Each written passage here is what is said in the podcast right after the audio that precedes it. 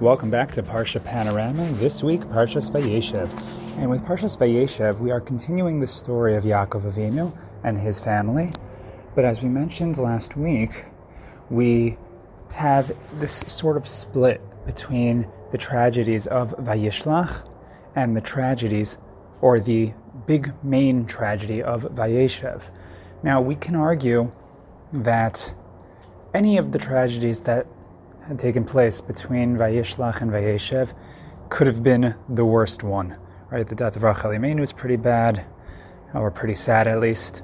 Um, Reuven getting involved in Yaakov's um, marital life is pretty awful. Dinah being captured and defiled.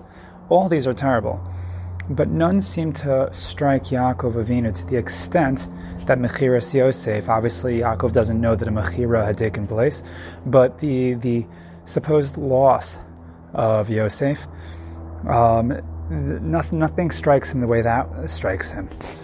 And this speaks to the obviously special relationship that Yaakov had with Yosef, and we have to try to understand why exactly there was this um, this disparity between Yaakov's relationship with Yosef versus that of his other sons.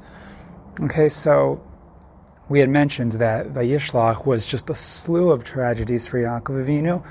Most of them seem to be involving children from Leah. Obviously, the death of Rachel Imenu is not a Leah-related tragedy; it's a Rachel-related tragedy.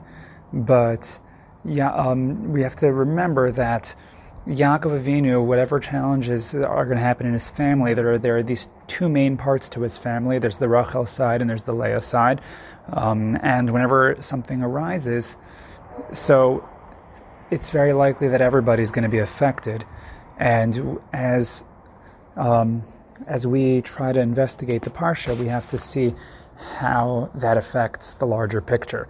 So, just returning to that larger picture, before we get to the specific components of Parshas Vayeshev, of which there are not so many, it'll be pretty easy parsha to follow, but we will just be reminded that we are now looking at Hashem's chosen family.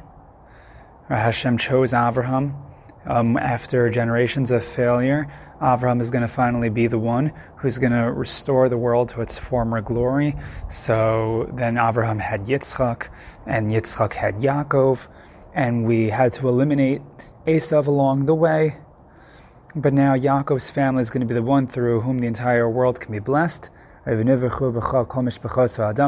Right, so now we have this elevated family on the pedestal, and hopefully everyone else, all the other families of the world, can be connected um, through their subservience, through their assistance um, to Klal Yisrael. And Yaakov Avinu was not only um, chosen in Vayishlach officially, right? He, maybe you could say he could argue that he was chosen in Toldos, but in Vayishlach he actually confronted the the devil himself, and he was conferred with the the brachos. So now Yaakov Avinu is the one but we acknowledged that last week. Yaakov's battle with Esav seems to continue, but it's not with physical Esav. It's with the spiritual personality of Esav, the essence of Esav, which is manifest in the form of deceit, dishonesty, strife that Yaakov Avinu experiences in his own family. So, and we mentioned that Esav um, is signed out up at the end of Vayishlach. We meet the progeny of Esav, and then finally the Chumash comes back and says these are the toldos of Yaakov. Very fascinating is the progression. If you look very closely at the end of Vayishlach, after the story of Ruvain and Bilhah, which is really um, a one-liner in the Chumash, the Chumash proceeds to tell us about Yaakov's family, that Yaakov has 12 kids, right? So starting from Reuven and all the way down till Benjamin. So we have all of the all of the children of Yaakov. Then we get to the burial of Yitzchak, the passing of Yitzchak, and then we and Esav is mentioned there, and then we get the progeny of Esav. So we get Yaakov's kids, then we get Esav's kids. Um, so they told us of Esav Hu Adom, and then the Chumash comes back to Parshas Vayeshev, where it says Vayeshev Yaakov um, Be'eretz Migurei Aviv Be'eretz Canaan, that Yaakov is living, he's, he's, he's trying to settle down after, you know, all the difficulties he's experienced, Yaakov is going to settle down. And then we meet Ve'ela Toldos Yaakov, or Ve'ela Toldos Yisrael, and we see that, that Yosef is mentioned. Yosef is a 17 year old, the Chumash tells us, and that Yosef um, would join his brothers when they were shepherding, and he would bring these reports back. And Yaakov Avinu loved him more than the others, and he gave him a special coat or a tunic, the Ksonas Pasim. Did it have many colors? Did it not? Was it just a fine um, tunic, um, you know, fine linen tunic? So this is what um, Yaakov made for him, and this obviously sparked envy and later hatred between um, Yosef's brothers and Yosef. So before we even get to the familial dynamic, something that we have to acknowledge, and really Chazal acknowledged this already. The Chumash starts off say here saying that these are this, these are the children, the progeny of Yaakov, and then it immediately cuts to Yosef. Like the camera zooms in on Yosef. There are twelve kids. We just met twelve kids in Par- Parshas Vayishlach the Chumash decided to, after mentioning the progeny of Esav, it comes back to the progeny of Yaakov. It says, "You want to know who the Toldos Yaakov is? It's Yosef." We could make the argument that the narrative, it, um, it, you know, Toldos can mean chronicles. These are the stories of Yaakov, but that's obviously not a great read here because we already had chronicles of Yaakov taking place up until this point. So all these, you know, from from Parshas Toldos and on are chronicles of Yaakov. So obviously, this is not just talking about chronicles. We're talking about the progeny of Yaakov, and there's obviously a special focus on Yosef. Maybe you could make another argument that it's really talking about all of the kids because um, the story that's about to happen involves all of Yaakov's children. So maybe all of the, so it's a reference to all of them. But the, the, the, the simplest read is not that way. And the Mefarshim don't seem to understand it that way either. Midrashim point at all the parallels between Yaakov and Yosef. Each of them were, were the younger brother. They were each hated by their other, um, they, they were each hated by their brethren. And um, there and a lot of a lot of parallels that, that connect Yaakov and Yosef. And Yaakov and Yosef had this unmistakable um, heightened relationship. It was an intense relationship. So, all of that considered, we mentioned that there is a clear difference between the tragedy of Mechiras Yosef and all the other tragedies. Even if we could have argued that maybe, for the, the, just for example, the defiling of, of Dinah, maybe that maybe that was worse. Maybe we would only argue that based on today's culture, but my, my point is that Yaakov has no shortage of tragedies, and this one didn't have to be the worst one, but it's only the worst one considering the relationship that Yaakov has with Yosef, which um, we might have said is just because of Yaakov's relationship with Rachel, but the Mefarshim don't even seem to say that. The Mefarshim seem to say that Yosef independently had a special relationship with Yaakov. It could be that Yaakov's wish to confer the firstborn rights upon Yosef was connected to his relationship with Rachel. But the rest of Yaakov's love for Yosef, um, so the fact that Yosef was a ben Zakunim, Mefarshim talk about what this means. Does it just mean that he was the son of Yaakov's old age? And Mefarshim seem to say that it's more than that, that there there was some other spiritual connection that, that, that existed here, and we'll have to talk more about that. But what's what's clear is a couple of things that the contrast between Yosef and the other brothers is set up by the Chumash. Even with before you get to the familial dynamic, you can see it. If not in the narrative, you see it in the structuring of the psukim. Also, Chazal point out that Yosef is the apparent adversary to Esav. Where do they see this? So, one of the midrashim in the old version of Rashi, you could find this in some chumashim, um, that Rashi quotes the midrash that all the chieftains of Esav are listed, and and then all of a sudden we meet Yosef. And what's the point of that? That Yaakov sees all the chieftains of Esav, and he's really nervous. He's like, "How will I ever be able to destroy them?" And the answer is a mushal. If you see a, um, a person carrying, you know, loads and loads of flax and bundles and bundles of flax, so you might say, like, "Wow, he's got a lot there." But you know what? One spark of fire will ter- will will combust the entire um, the entire uh, stack of of flax and it'll burn everything up. And so, based on the pasuk in Ovadia, um, which was last week's Haftarah, so the Navi says that Esav is the house of straw, Yaakov is the house of fire, um, and Yosef is the flame to that fire. Yosef is the fire manifest. So Yosef apparently represents this force. So, the, so it's it's not so there's a contrast between Yosef and Esav, but also there's a contrast between Yosef and the rest of Yaakov's kids.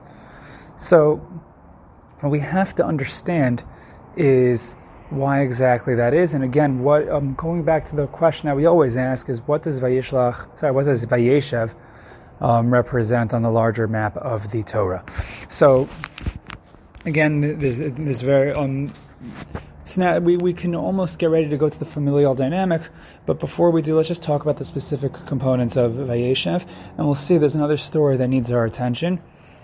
So this first section is obviously Mechiras Yosef. That's the whole beginning of the parsha. It's the whole story of Yo- um, Yosef telling over the dreams, um, and the brothers hating him, and the Ksonas Pasim, and then they have a plan, and then Reuven intervenes, says let's not kill him. Then Yehuda intervenes, and Yehuda says okay, let's sell him. Reuven is apparently not there for that. Fine, they sell Yosef away, or according to the Rashbam, maybe someone else sells Yosef away. Fine. So Yosef is sold. Fine, that's the first section. The second section, we take a detour. The Ibn Ezra says this is a detour in time, though Chazal say know the story happened right where it's placed. The Ibn Ezra says the story, this next story happened much earlier, but it is the story of Yehuda and Tamar. The story begins with Yehuda um, um, apparently demoted from his brothers for whatever reason. So Chazal say it's because of Mechiras Yosef. They were upset with him over that. And Yosef, uh, so Yehuda goes to um, a place called Adulam, where he has a friend, Chira, and they, they have a business relationship, or maybe just a friendship. And um, Yehuda marries to a woman um, who's, who's known as um, one of the daughters of, of Shua, I believe. And then he has children. The children um, die, and Onan, in their marriage to Tamar. And the, the, um, the Chumash elaborates somewhat on the sin having to do with wasting seed, destroying seed. Fine. There's one more son, Shelah. Shelah doesn't want to, uh, or Yehuda doesn't want Shelah to marry Tamar at the risk of Shelah dying, so he beats around the bush and tells Tamar to just wait a little bit. And of course, the time comes and Tamar eventually um, makes advances towards Yehuda, dressed as a harlot. Um, Tamar is dressed as a harlot, not Yehuda. And then they, they, they eventually cohabit and um, in the nick of time before Tamar is about to be killed for having apparently um, um, had a relationship when she should have waited for Shelah, according to at least halacha. Um, she's saved when Yehuda confesses after realizing that he was the one who had done the deed, and then um, the, we have the birth of Peretz and Zerach, the two twins from Tamar. So this story will have to another question I have to think about is what's this story doing here? It doesn't seem to have much to do with the larger picture, though textual parallels will tell you that there's a lot here. But it's just another thing to consider. So right next to Mechiras Yosef, we take this detour to the story of Yehuda and Tamar, and then we come back to Yosef in the third section, which um, is just what happens with Yosef in the house of Potiphar, and then Yosef in prison after Potiphar's wife makes advances towards Yosef spoke about um, the two um, stories, the story of Yehuda and the story of Yosef in most minutes, so you can go back and listen to that. Um, but in the meantime, um, Yosef um, denies Ashes Potiphar. Nonetheless, she accuses him, and then he's thrown into prison. And then Yosef encounters the chief butler and the chief baker. He interprets their dreams, and eventually the chief butler goes free and forgets Yosef in prison even though Yosef said that he should remember him. So this is the parsha. We have Mechiras Yosef, Yehuda Tamar, and then back to Yosef in, um, in, in Mitzrayim.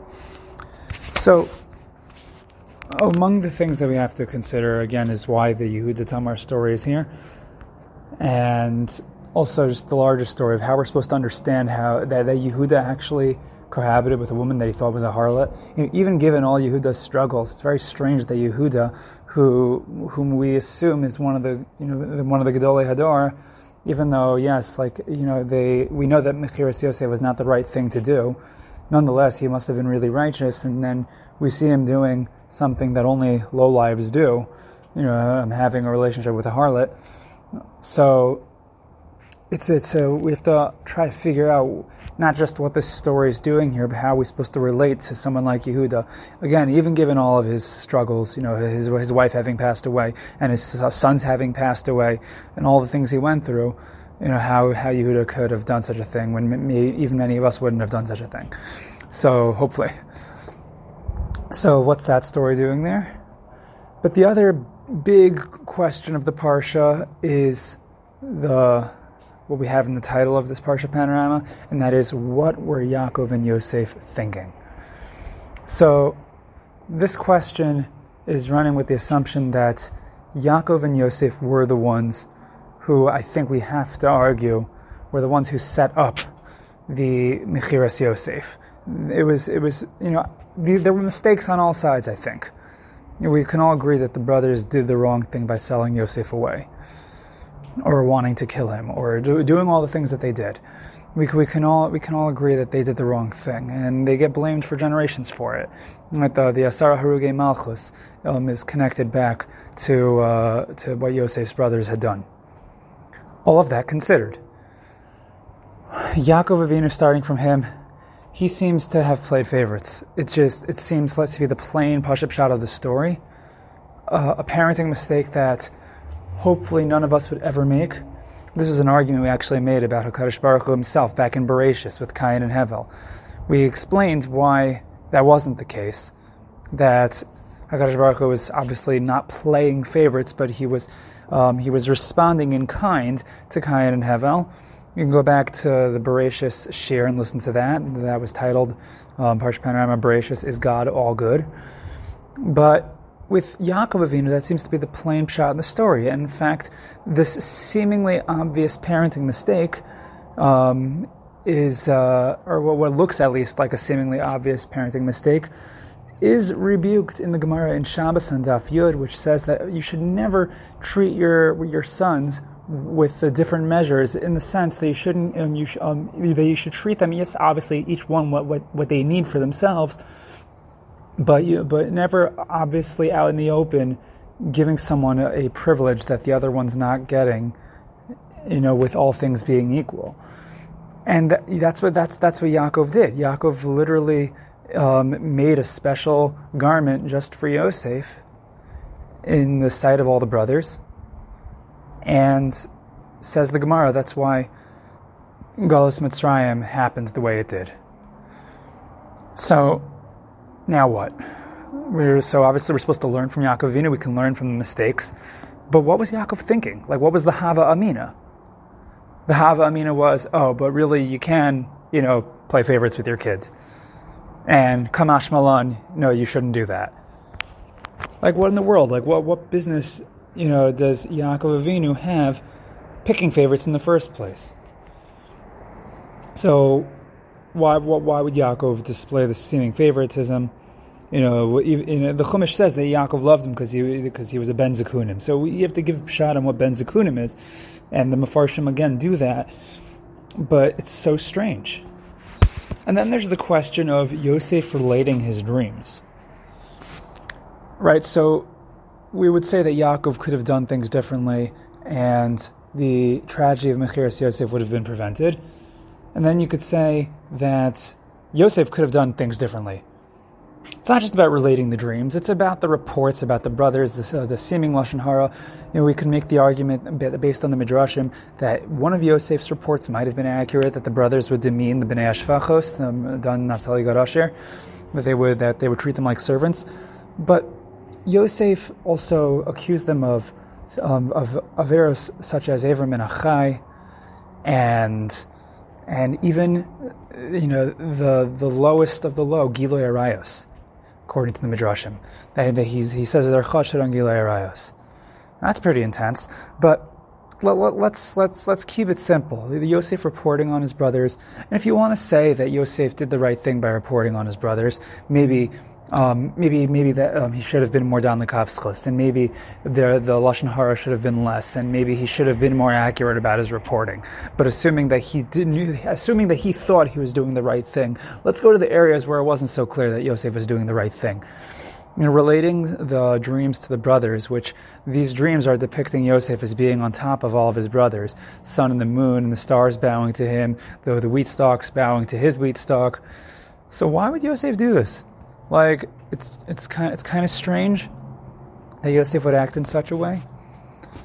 So, you know, again, no one's defending the brothers for doing Mechiras Yosef, but at least where they're coming from, we can kind of understand it, and that drives us to this question of what were Yaakov and Yosef thinking all this time.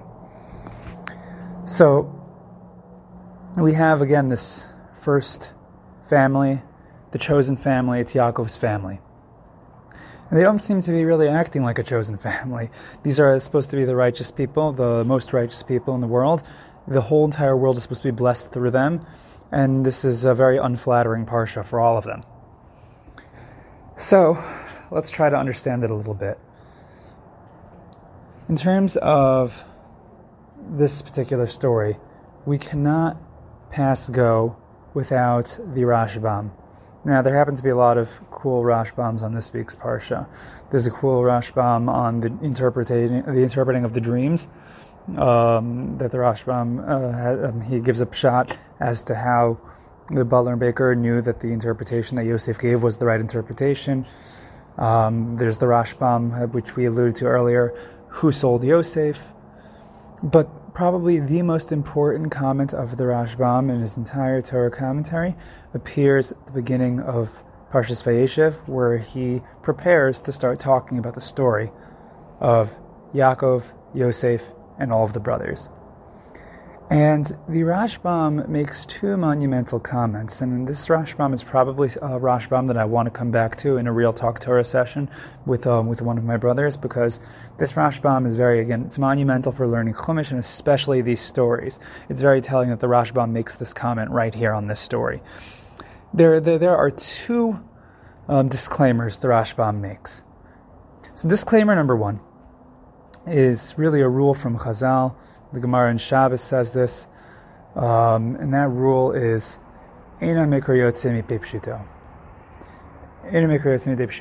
That means that the the chumash can never be um, taken out of its original pashup. That's never divorced from pashup. Whatever you're going to say about how to understand the chumash, you can never fully walk away from pashup. Um, the simplest reading, so that, that that doesn't depart from the chumash the mikra does not does not depart from the pashup. And what that means is that the Torah tends to say what it means, and it also means what it says. Now, obviously, we we end up being challenged when we get to stories like the story from last week of Reuven and Bilhah. So how, how, do, how do we tend to that? So apparently, there's something to learn from the presentation of the Chumash. And we explained with Ruvain and Bilhah that it could be that the Chumash wants you to see that Ruvain had done or had been guilty of such a crime, even if he didn't actually do it.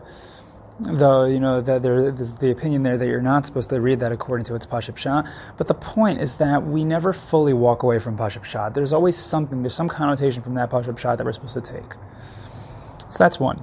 So when you see a very unflattering story about Yaakov, Yosef, and all the other brothers, there's a Pashut Pshat there. And in this case, that Pashut Pshat is, is not a pretty one, but that's the Pashut Pshat. But then, the Rashbam comes back with a second disclaimer. And that second disclaimer is that the Ikur Shal Torah, the, the essential of the Torah, is the drashas of Chazal, the halachos, the lessons al pidrash, the lessons that come from exegesis, that come from the subtextual reading, and all of the other lessons that Chazal pull out from the Chumash and tell us about the Chumash from tradition, says the Rashbam, those are the Iker. So again, we never fully walk away from Pashut Pshat. And the Rashbam says, in fact, Rashi, if he had more time, he would have written a commentary that devotes itself more to Pashut Pshat. But then, the Ikur Shal Torah, the essential of the Torah, says Rashbam, is not the Pashut Pshat, but it's everything that Chazal wanted us to know. And I think it's very telling that Rashi who did not have time to write two commentaries on the Torah. He only had time to write one, and his his particular commentary focuses on the drashas of Chazal. Now, why is this Rashbam so important? This Rashbam is so important. I think it's, and I think he places his comments right here so that you understand that although there's a Pashut Pshat story to Yosef, Yaakov, and the brothers, and although the Pashut Pshat looks a certain way, don't be fooled by the Pashut Pshat to say that that's all we're looking at. You're looking at a sibling rivalry. He doesn't like him. He doesn't like him. They're mad at each other. They hate each other. You, you, you'll, you'll be missing something if you don't recognize what Chazal recognized, and that, that is that these were Gedolei Hador. These were holy, spiritual, elevated people who lived on a different playing field, whose, whose struggles and, and decisions cannot just be left and understood as decisions that you and I would make in our own little petty lives. Right? So, I'll, I'll prove to you that this is the case. If you look at Pashut Pshat, what, what, you'll see is, yeah, we have we have uh, a father making an obvious parenting mistake. He loves one kid more, and you can say, yeah, it's because he's from the favored wife. And we have a kid who, obviously, he's a sore winner. That's Yosef, right? Or, or so it would seem. He's he's the favorite, and he's going to make sure everyone else knows it, and he's on top. And then you have the brothers who just can't stand him. Oh, he makes me sick telling us about his dreams and his and his colorful coat and he's he's he's so special. He thinks he's so great. Well, we'll show him. That, that's what when you when you have the pashut pshat, that's how you might look at this. But if you if that's what you do, then you forget that these are adults. You forget that these people, um, not only are they adults, but you forget that oh, you know what? Actually, when Yosef and Yaakov are making these decisions, apparently there's something more there. And if Yosef is making an allegation, now he's not just tattletaling on his brothers, he's saying that they committed adultery. Now, we know in today's culture how, how grave that is. So that's a serious allegation. And the brother's response, we want to kill him, that's not something that you do just because your brother tattletales on you. That's not something you do just because he makes me sick. So you can't just read the story as you may tend to read it. You know, again, just because you have an English translation of the Chumash doesn't just mean that whatever the basic Pashut Pshat says to you in the, this juvenile, simplistic reading, that it's true. I remember I was once at a I was once at a bar mitzvah, and um, one of the speakers, um, you know, a, a, sister of the bar mitzvah boy, was, was talking about this story, and she referred to the egocentrism of Yosef and, um, you know, like, not, not to say that maybe Yosef didn't have at all what to work on, but that, that, that baseline presentation, which again lacks the important nuance and the respect that we're supposed to give to these characters, who weren't just characters, but they were humans, and not just humans, they were superhumans in a certain sense. They were Gedolei Hador. So you, you can't just, you know, look at the story and be like, oh, yeah, of course, you know, he just doesn't know basic common sense. So, all of that considered, we have to understand where everyone's coming from. And this is where we get to not just the Pshat story, but as we like to call it, the meta story or the, the, the drash that's taking place in Parshas Vayeshev, of which there is a lot. So, let's start off with Yaakov Avinu's affinity towards Yosef. We could defend Yaakov's relationship with Yosef in a certain sense because Yosef came from the favored wife, Rachel Imenu. And you can say that Yosef was the child that Rachel and Yaakov together both shared. Binyamin was born and Rachel is already passing away. So you, you, you could make such an argument.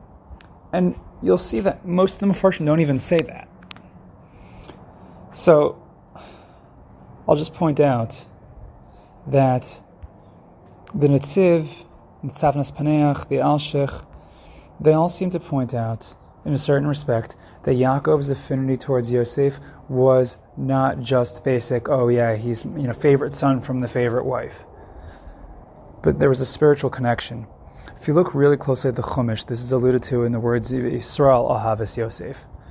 The Chumash is careful not to say that Yaakov loved Yosef, but that Yisrael loved Yosef. Now, why is that important? So that's important because the Chumash most of the time calls him Yaakov. And whenever it calls him Yisrael, that's because the Chumash is telling us about the spiritual mission of Yaakov Avinu. The, not just Yaakov Avinu, but the national spiritual mission of the entire legacy of the family. What that means is that it wasn't just human Yaakov with human emotions that loved Yosef, but for some reason, the spiritual essence of who he was, Yisrael, felt this affinity towards Yosef. For some reason, he's drawn towards Yosef, a reason that he cannot possibly himself not explain, and that's because Hashem for whatever reason, put this connection there between Yaakov and Yosef. What were there? Was there a possible parenting mistake in the execution of the parenting and how Yaakov managed things? That's possible. The Gemara wouldn't tell us otherwise that, that Yaakov seemed to have made a mistake here.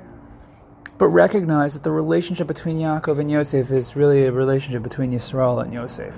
That the way Hashem wanted history to be guided was such that Yisrael for the needs of Yisrael, there had to be this affinity between Yaakov and Yosef. So that's the first step.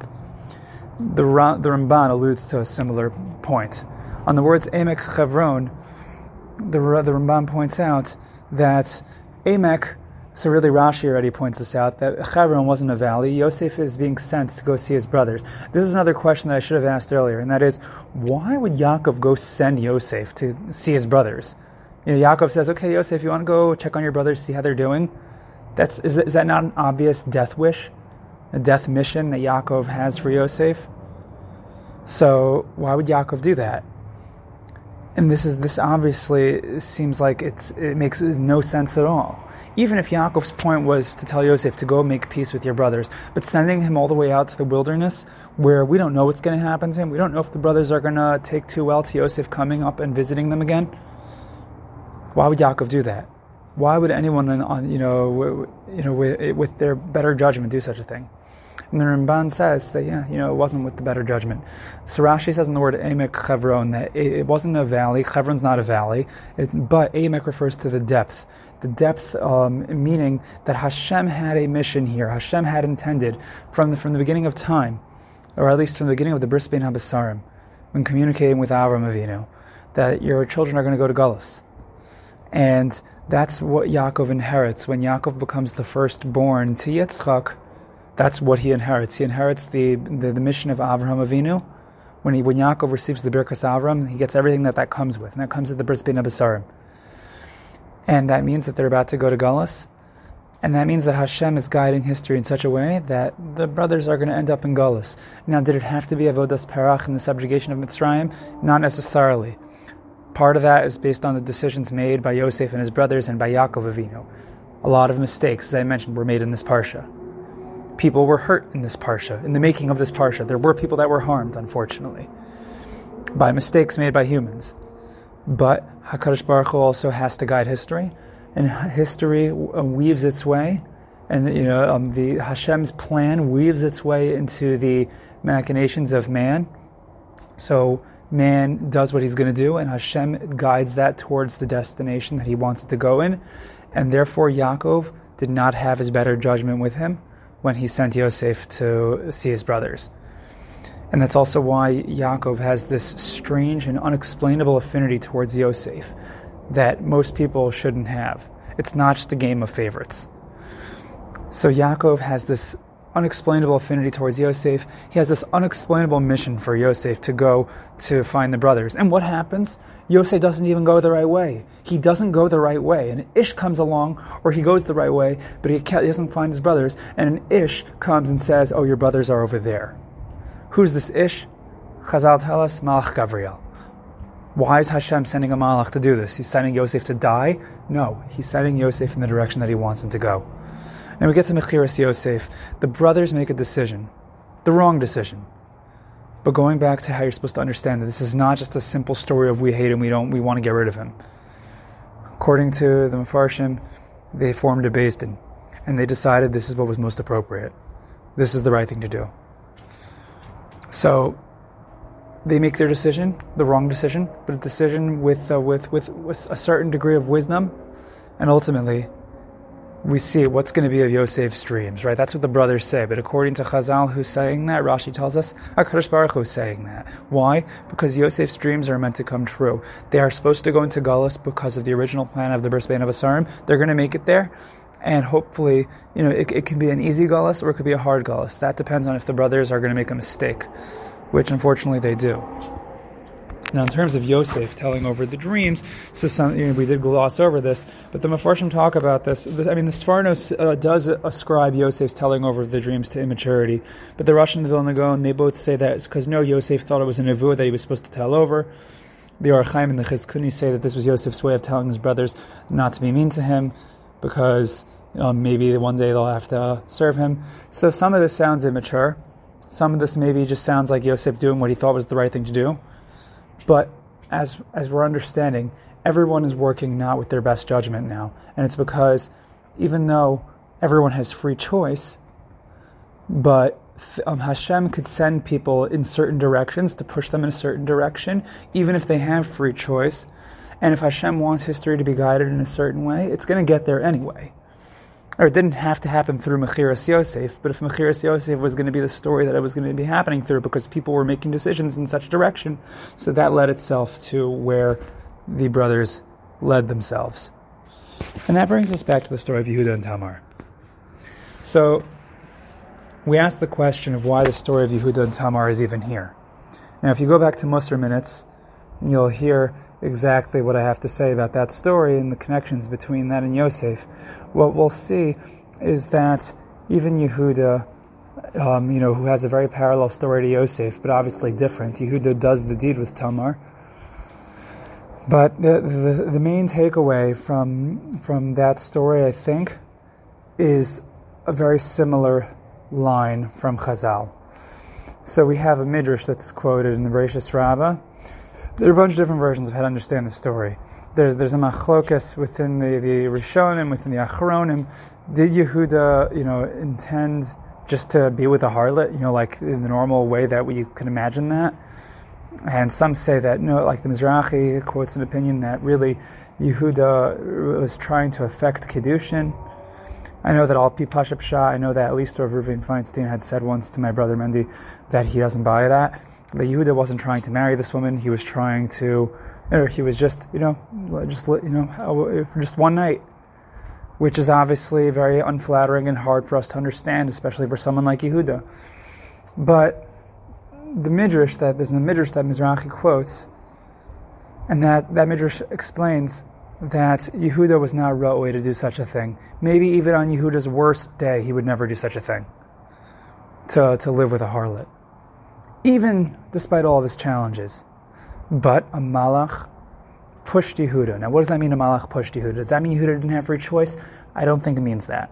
I don't think it means that Yehuda didn't have free choice. Yehuda had free choice. He engaged in the deed. But a malach was pushing him in a way that wasn't even within his re- within his regular judgment. Yes, Yehuda might have had an inclination, and yes, Yehuda might have um, engaged in a free choice and done the deed but Yehuda was not functioning on a regular level. And why? Why is a Malach going out of his way to push Yehuda here? And the answer is because Hashem is guiding history towards the creation of Mashiach. Right? Because through Yehuda and Tamar, just like through Mechiras Yosef, there's going to be a Galus Mitzrayim, which is going to eventually turn into a Yetzias Mitzrayim, in which Klal Yisrael becomes a nation. We have a split screen because with Yehuda and Tamar, we're setting up the ultimate Geula.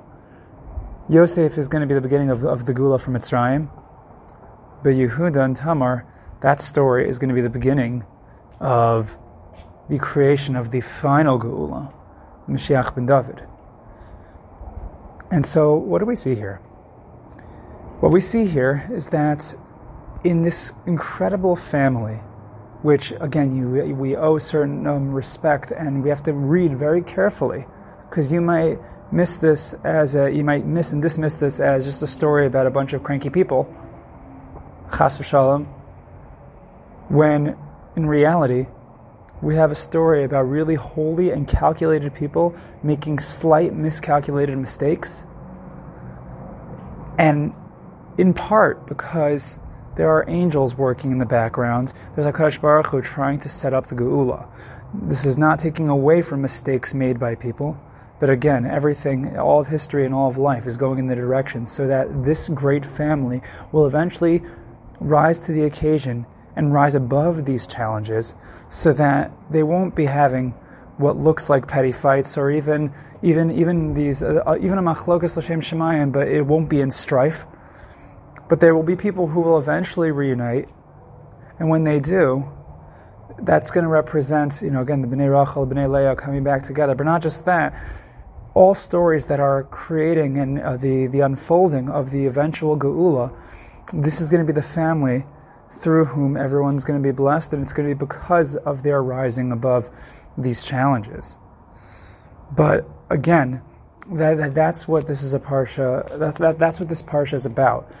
It's about Yaakov Avinu, he has family challenges coming from both ends. There's the Bnei Leah challenges, the Bnei Rachel challenges, and these are all very highly spiritually sophisticated challenges, which we cannot really understand. But these holy people are going to go through these challenges because this is what it means to go into Gullus, to be part of the Bris Bein Habasarim. And this is what it means when, unfortunately, you have the, the cloud of Esav hovering over you. So all the things that Yaakov went through in his marriage to Leah, those were all, again, because Yaakov took on the mission of Esav. We said that last week. But, but Yaakov's own challenges with, with, the, with his Ben Rachel, with his Bnei Rachel, those, the, those don't, you know, go away either. Right, Yaakov's challenges in Vayishlach were all because of his relationship with Esav, because Yaakov had to take on the mission of Esav. But Yaakov's challenges in Parshas Vayeishev are all because the Bris Bein Habasarim dictates that even in even in the quote unquote chosen part of his family, there are going to be challenges. But of course, at the end, um, our our avos and our and our ancestors they will rise above. And Bezras Hashem next week we'll pick up with Parshas Miketz where we are going to see how that Geula begins to unfold for the, for, for the chosen family, and we'll, we'll, we'll, we'll see it begin to come to fruition.